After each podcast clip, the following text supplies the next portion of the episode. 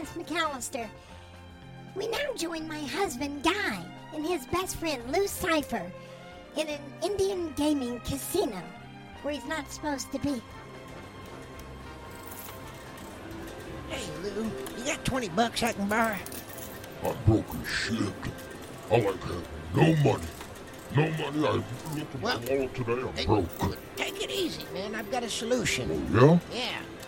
Loan Lion! Are you trying to borrow money from the lion?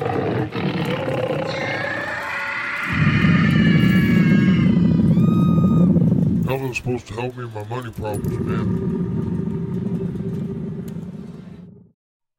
Guy's entire world has been upended financially. And that's why he turned to Loan Turtle.